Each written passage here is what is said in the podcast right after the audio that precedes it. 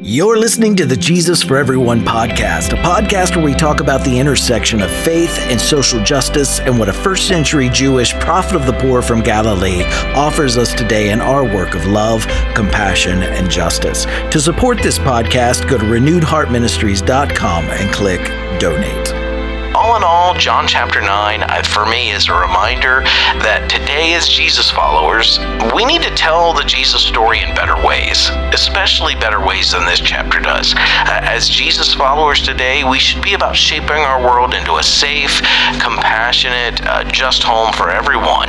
Welcome, everyone, to this week's episode of the Jesus for Everyone podcast. My name is Herb Montgomery, and this is episode 461.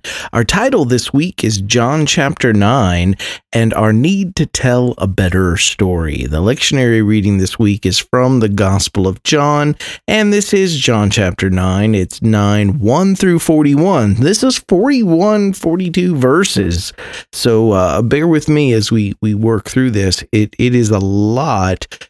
to include in in uh, in our podcast this week. But it begins as he went along. He saw a man blind from birth, and his disciples asked him, "Rabbi, who sinned, this man or his parents, that he was born blind?" Neither this man nor his parents sinned," said Jesus. "But this happened so that the works of God might be made might be displayed in him. As long as it is day, we must do the works of him who sent me." Night is coming when no one can work. While I'm in the world, I am the light of the world. After saying this, he spit on the ground, made some mud with the saliva, and put it on the man's eyes. Go, he told him, wash in the pool of Siloam. And this word meant sent. So the man went and washed and came home seeing. His neighbors and those who had formerly seen him began asking, Isn't this the same man who used to sit and beg? Some claimed that he was. Others said, No, he only looks like him. But he himself insisted, I am the man. How then were your eyes open? They asked. He replied, The man they call Jesus made some mud, put it on my eyes. He told me to go to Siloam and wash. Wash. So I went and washed, and then I could see. Where is this man? They asked him. I don't know, he said. They brought to the Pharisees the man who had been blind. Now, the day on which Jesus had made the mud and opened the man's eyes was a Sabbath. Therefore, the Pharisees also asked him how he had received his sight. He put mud on my eyes, the man replied, and I washed, and now I see. Some of the Pharisees said, This man is not from God, for he does not keep the Sabbath. But others asked, How can a sinner perform such signs? So they were divided. Then they turned again to, a bl- to the blind man. What have you to say about him? It was your eyes he opened. The man replied, He's a prophet. They still did not believe that he had been blind and had received his sight until they sent for the man's parents. Is this your son? They asked. Is this the, the one you say was born blind? How is it now that he can see? We know he is our son, the parents answered, and we know he was born blind, but how he can now see or who opened his eyes, we don't know. Ask him. He's of age, he'll speak for himself. His parents said this because they were afraid of the Jewish leaders who already had decided that anyone who acknowledged that Jesus was the Sabbath would be put out of the synagogue. That was why his parents said, He's of age, ask him. A second time, they summoned the man who had been blind. Give glory to God by telling the truth, they said. We know this man is a sinner, he replied. Whether he is a sinner or not, I don't know. One thing I do know, I was blind, but now I see. Then they asked him, What did he do to you? How did he open your eyes? He answered, I've told you already, and you did not listen. Why do you want to hear it again? Do you want to become his disciples too? They hurled insults at him and said, You are this fellow's disciple. We are disciples of Moses. We know that God spoke to Moses, but as for this fellow, we don't even know where he comes from. The man answered, Now that is remarkable. You don't know where he comes from, yet he opened my eyes. We know that no that God does not listen to sinners. He listens to the godly person who does his will. Nobody has ever heard of opening the eyes of a man born blind. If this man were not from God, he could do nothing. To this they replied, You were steeped in sin at birth. How dare you lecture us? And they threw him out. Jesus heard that they had thrown him out, and when they found him, he said, Do you believe in this oh, sorry, when he found him, he said, Do you believe in the Son of Man?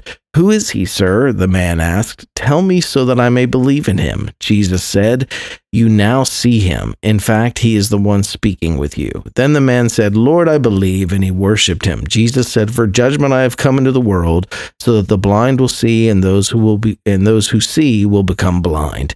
Some Pharisees who were with him heard him say this and asked, What? Are we blind too? Jesus said, If you were blind, you would not be guilty of sin, but now that you claim you can see, you're guilty guilt remains.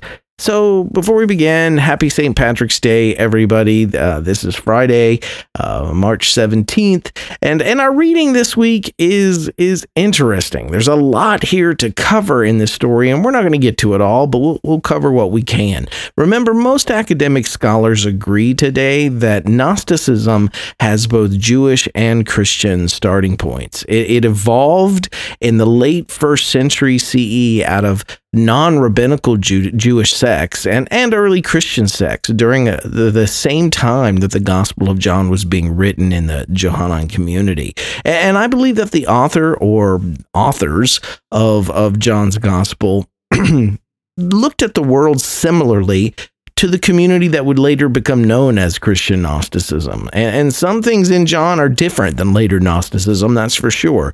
But, but they have many things in common as well. A couple weeks ago, I shared from the works of Irenaeus how later Gnostics, they only valued the Gospel of John out of Matthew, Mark, Luke, and John. So the Pharisees and the proto Christian Gnostics, they would have deeply disagreed about how to look at the world. And we bump into that division in our story this week.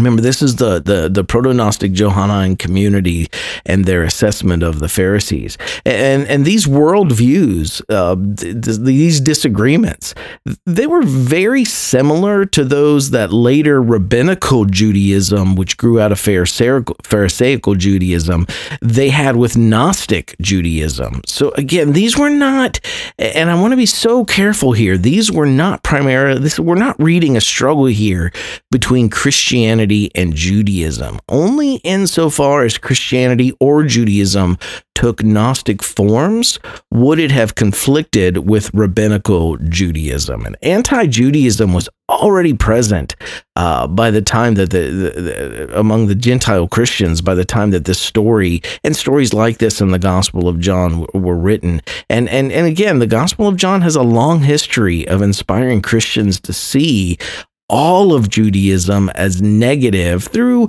negative stereotyping and, and, and the label Pharisees. And the schools of the Pharisees, especially the ones that follow the, the, the uh, uh, Hillel, they had much in common with with early Christian communities that that that especially the communities that looked more like Matthew, Mark, and Luke.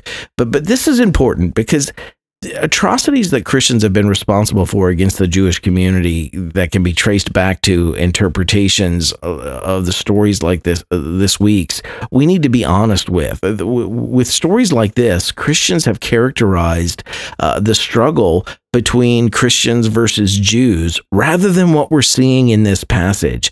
It's a struggle between the Pharisees of that time and all forms of Gnosticism, whether it's Christian or Jewish. Again, uh, um, Jewish rabbinical Judaism would have had the same conflict with with uh, Gnostic Judaism, uh, Jewish Gnosticism. And so, so again, this is not a story between Christians versus Jews.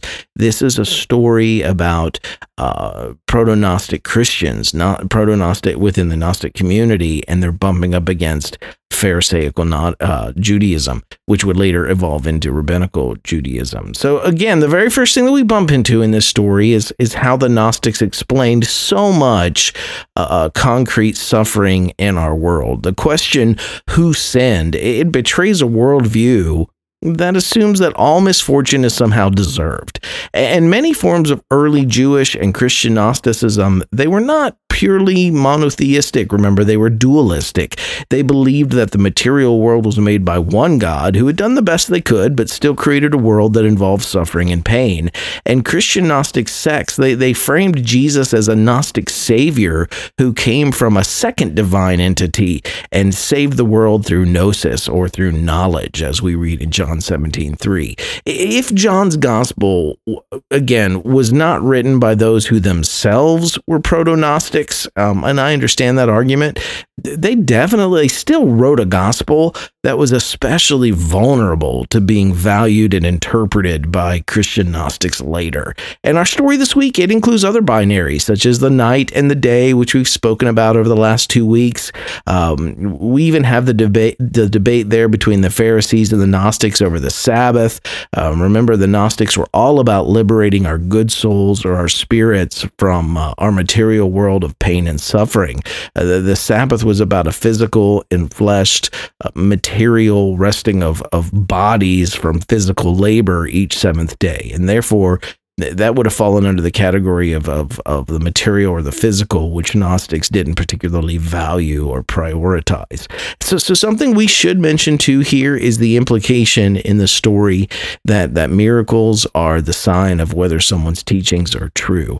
Our sacred texts aren't monolithic on this topic. They include multiple warnings that even if miracles are performed, we shouldn't trust that alone. At the end of the day, we have to look at w- whether a certain teaching is life giving or not life giving giving. Um, that, that, that that's the litmus test. And in the end, though, the Johannine community here uh, passes judgment, declares that the school of the Pharisees should should be rejected uh, because their spiritual understanding is blinkered, and and I couldn't disagree with this more. There is a lot of Jewish wisdom that we as Christians would do well to listen to, and lastly, um, the narrative uses blindness as a metaphor and the way to describe the Pharisees as worthy of rejection by seek, those that were seeking gnosis or seeking this knowledge. And and I've said this repeatedly. Using blindness to negative, negatively characterize an opponent or an adversary or a story nemesis is very ableist. It's also harmful to those who actually live with physical blindness.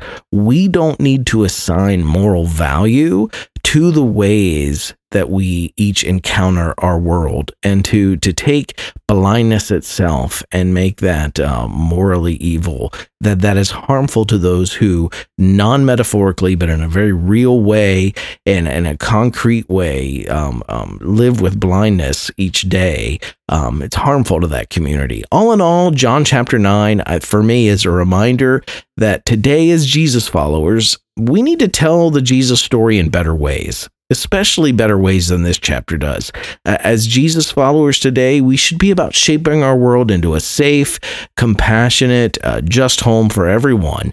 And remember, that world should be big enough for all of our differences, where each person can, as Micah 4 4 says, sit under their own fig tree, and no one no one, especially those mentioned in this week's story, have to be uh, afraid. Heart group application this week share something that spoke to you from this week's eSight or podcast episode with your heart group. Number two, how would you answer the disciples' first question in our story this week of who sinned, this man or his parents?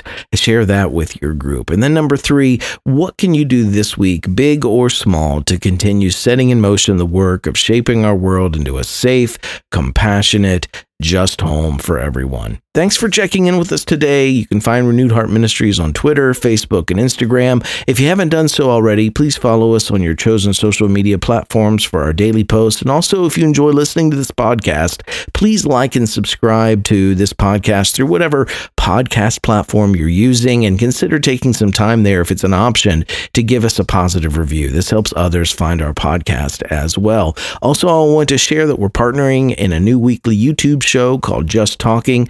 Each week, Todd Leonard and I will be talking about the, the gospel lectionary reading for the upcoming weekend. We'll be talking about each reading in the context of love and inclusion and societal justice. And our hope is that our talking will be just talking as in justice, but that during our brief conversations each week, you'll be inspired also to do more than just talking. If you teach from the lectionary each week, or if you're just looking for some thoughts on the Jesus story from a more progressive perspective within the context of social justice, uh, check it out. You might like it. You can find uh, Just Talking each week on, on YouTube at youtube.com forward slash at Herb and Todd Just Talking. Please like, subscribe, and hit the notification button there. Leave us a comment. And if you'd like to reach us at Renewed Heart Ministries through email, you can reach us at info at renewedheartministries.com. My new book, once again, Finding Jesus, a story of a fundamentalist preacher who unexpectedly discovered the social, political, and economic teachings of the Gospels, is now also available at renewedheartministries.com. Right where you are, keep living in love, choosing compassion, taking action, and working toward justice. I love each of you dearly. I'll see you next week.